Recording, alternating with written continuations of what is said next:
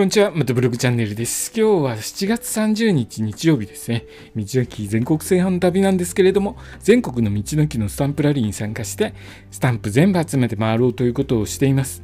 でですね、暑い日続いていますよね。アスファルトが溶けて、1本スタンドが埋まってバイク倒れちゃうっていうようなことも起きています。えー、そんなにですね、アスファルトが溶けるぐらい暑い中、バイクのタイヤとか車のタイヤ、ドロドロに溶けてしまうのではと思う方いらっしゃいませんでしょうか。僕もですね、タイヤどれぐらいの温度で溶けるのかなと思ってちょっと調べてみました。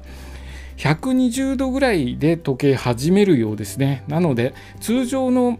暑い夏場でタイヤがドロドロに溶けるようなことはないそうです。ちょっと安心しましたね。今めちゃくちゃ暑いですからね。しかし、急発進や急ブレーキを繰り返すことでタイヤ表面温度が上がってですね、溶け出すことがあります。何にしろ急発進、急ブレーキっていうのは車にもタイヤにも良くないようです。またですね、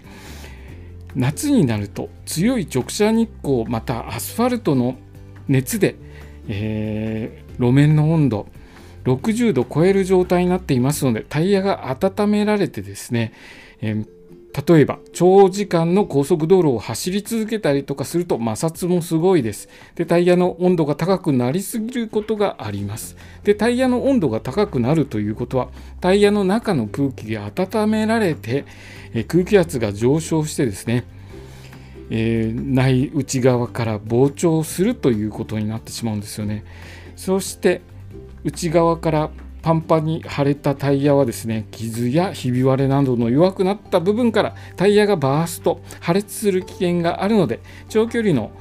夏のツーリングまたはドライブはですね事前の空気圧チェックとタイヤに傷やひび割れがないかなど点検をしっかり行うことが重要になりますえ僕もですねタイヤは洗車時にこまめにチェックするようにしています。車もですねよくチェックしないとたまに釘刺さってたりとかしますので、えー、洗車時にでもですねちょっと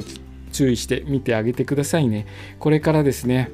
えー、お盆時期控えて高速道路の利用とかも増えてくると思います。高速道路でタイヤバーストすると非常に危険ですのでタイヤのえコンディションちょっと注意してみてあげてください。今日の放送はですね暑い夏場でもタイヤがドロドロに溶けたりはしませんという話でした。今日の放送もお聴きいただきありがとうございました。それではまた明日。